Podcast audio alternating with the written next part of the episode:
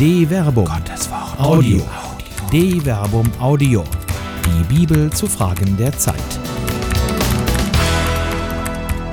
Stammtischgericht. Von der Notwendigkeit einer echten Rückbesinnung auf die christlichen Wurzeln von Dr. Werner Kleine. Nicht jeder, der dem Volk aufs Maul schaut, wird die Wahrheit finden. Das Wahlergebnis in Mecklenburg-Vorpommern vom 4. September 2016 spricht zwar dafür, dass Emotionen mittlerweile selbst zur Information erhoben werden.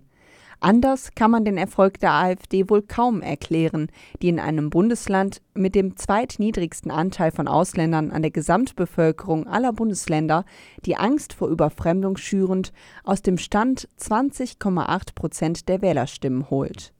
Die Angst sitzt nun aber nicht nur dem Wahlvolk in den Knochen, das offenkundig mit dem Bauch und nicht mehr mit dem Verstand entscheidet. Auch bei manch einer arrivierten Partei siegt die heiße Angst im Gebein über den kühlen Geist. Insbesondere die CSU in Bayern, einem Land, das sich brüstend auf die vorbildliche Umsetzung des Merkelschen Mems Wir schaffen das verweisen könnte, versucht nun ohne erkennbaren Verstand dafür mit umso mehr Werbe das vermeintliche Erfolgsrezept der AfD zu kopieren. So nimmt es nicht Wunder, dass selbst für den CSU-Generalsekretär Andreas Scheuer das Grundgesetz offenkundig nicht mehr ist als eine empfehlende Anregung.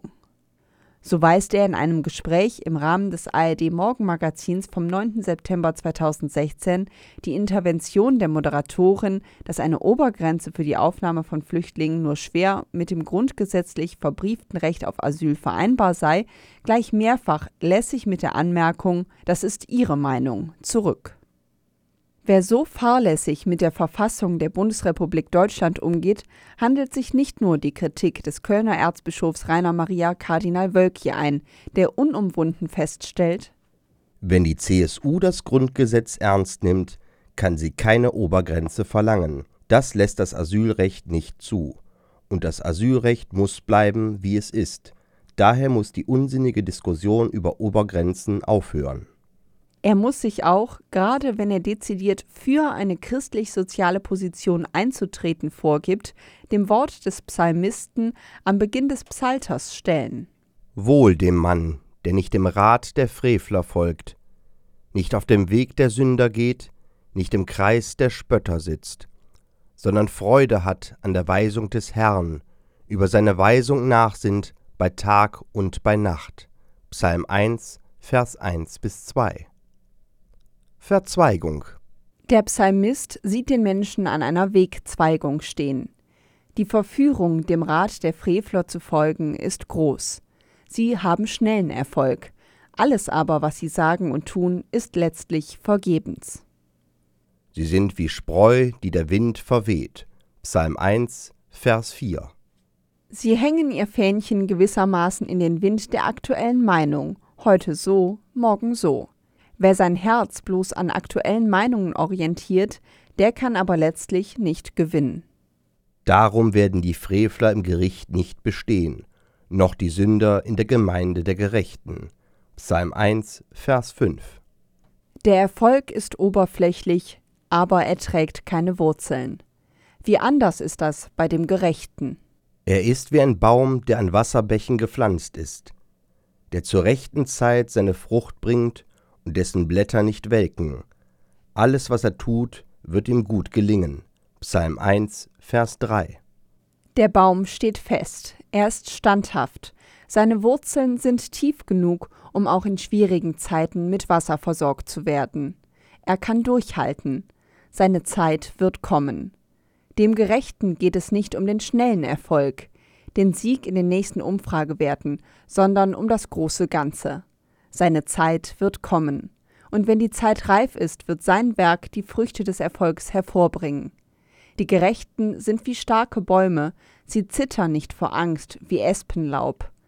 Denn es ist die Angst, die die Unsteten vor sich hertreibt, letztlich aber in den Abgrund führt.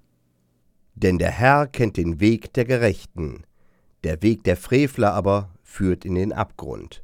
Psalm 1, Vers 6. Wegweisung. Der Psalmist sieht die Leitkultur der Gerechten in der Weisung des Herrn begründet. Für ihn war das verbindliche Grundgesetz die Tora. Nicht ohne Grund ist Psalm 1 in sich die Einleitung in die Tora des Psalters, der ebenso fünfgeteilt ist wie der Pentateuch und seine Lehre vom Lob Gottes entlang der Psalmen entfaltet. Gerade der Schluss des Psalter mit den großen Lobpsalmen zeigt dabei, dass die Gabe dieser Weisung Gottes an das Volk Israel nicht als Last empfunden wird, sondern Grund zu Freude ist. Mögen andere über die Weisung spotten, sie nicht oder nur dann ernst nehmen, wenn sie gerade in den Kram passt. Wer standhaft an der Weisung fest und bisweilen sie auch bloß aushält, der wird letztlich die Frucht seines Handelns einfahren. Das Neue Testament setzt diesen Gedanken fort.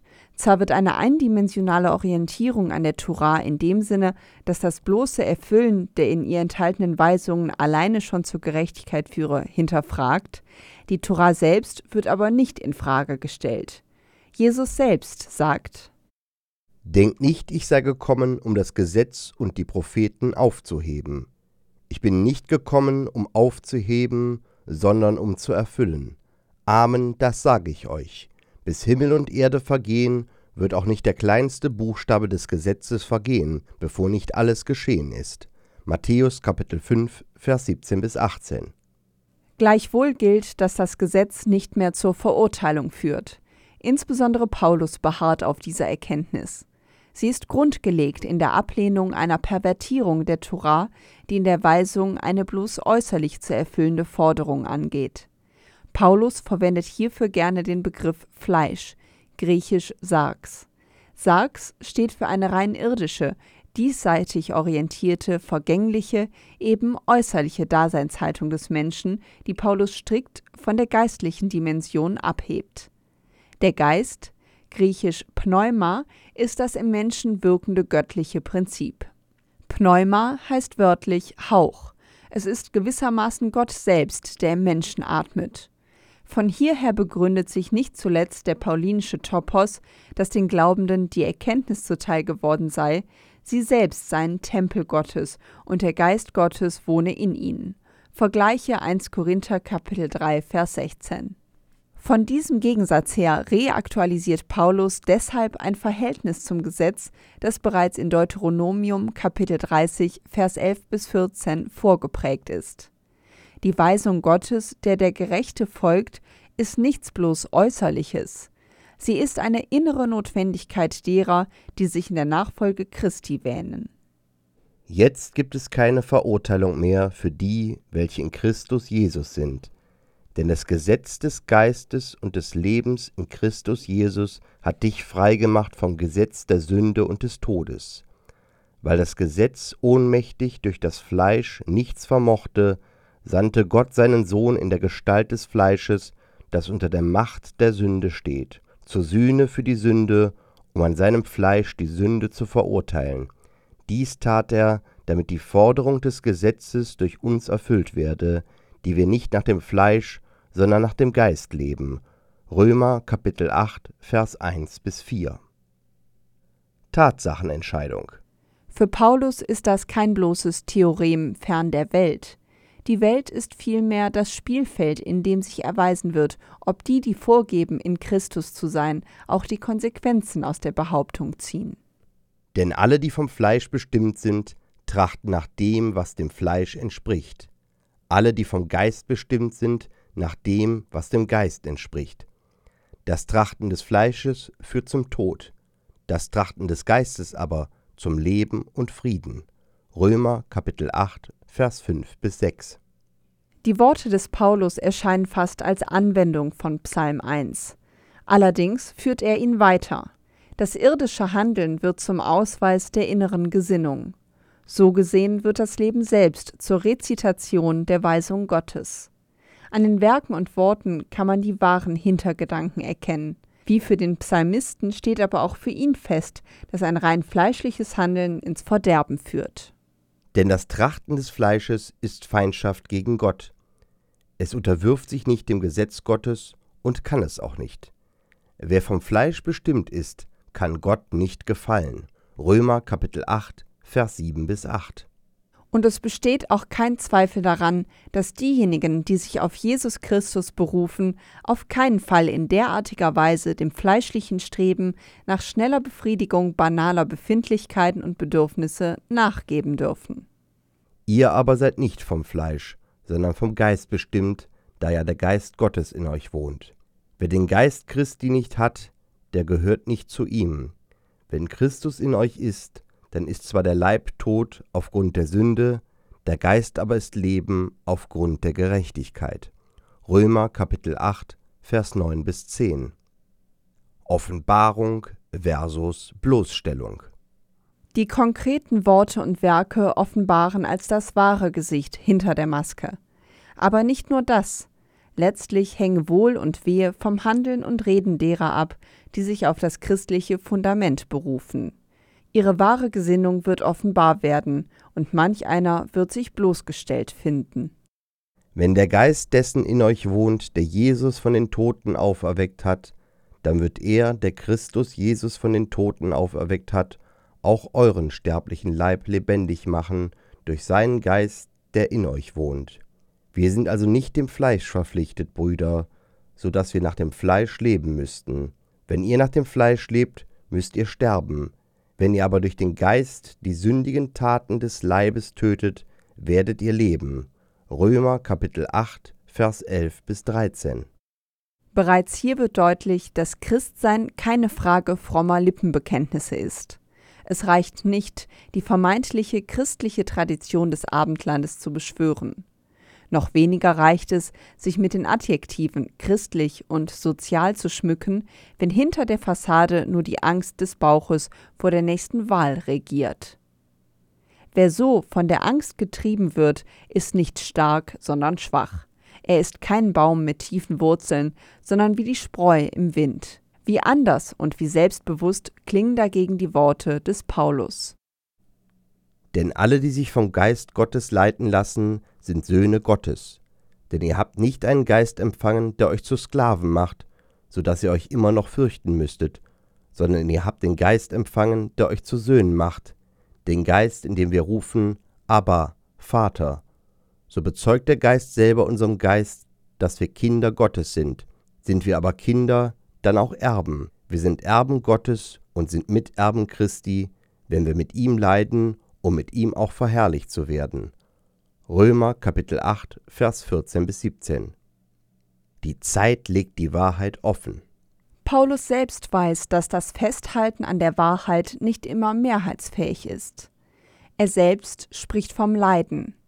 Aber auch er weiß, dass die Wahrheit letztlich stärker ist als das Streben nach akuter Bedürfnisbefriedigung.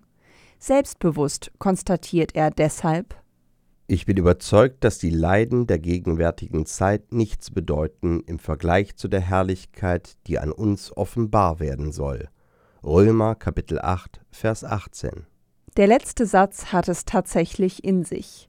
All denen, die in der Nachfolge Christi stehen, und dazu gehören auch Parteien mit einem C im Namen, soll die Herrlichkeit Gottes offenbar werden. Paulus verwendet hier das Verb apokalyphthenai, das eng mit dem Substantiv Apokalypsis verwandt ist. Das Handeln des Menschen im Fleische wird zu seiner persönlichen Apokalypse. Was hier auf Erden geschieht, ist von Bedeutung für die Ewigkeit. Wie will man im Angesicht Gottes bestehen, wenn das Lebenshaus wie in Feuer geprüft wird? Der Gnade Gottes entsprechend, die mir geschenkt wurde, habe ich wie ein guter Baumeister den Grund gelegt ein anderer baut darauf weiter. Aber jeder soll darauf achten, wie er weiterbaut. Denn einen anderen Grund kann niemand legen als den, der gelegt ist, Jesus Christus. Ob aber jemand auf dem Grund mit Gold, Silber, kostbaren Steinen, mit Holz, Heu oder Stroh weiterbaut, das Werk eines jeden wird offenbar werden, jener Tag wird es sichtbar machen, weil es im Feuer offenbart wird. Das Feuer wird prüfen, was das Werk eines jeden taugt. Hält das stand, was er aufgebaut hat, so empfängt er Lohn. Brennt es nieder, dann muss er den Verlust tragen.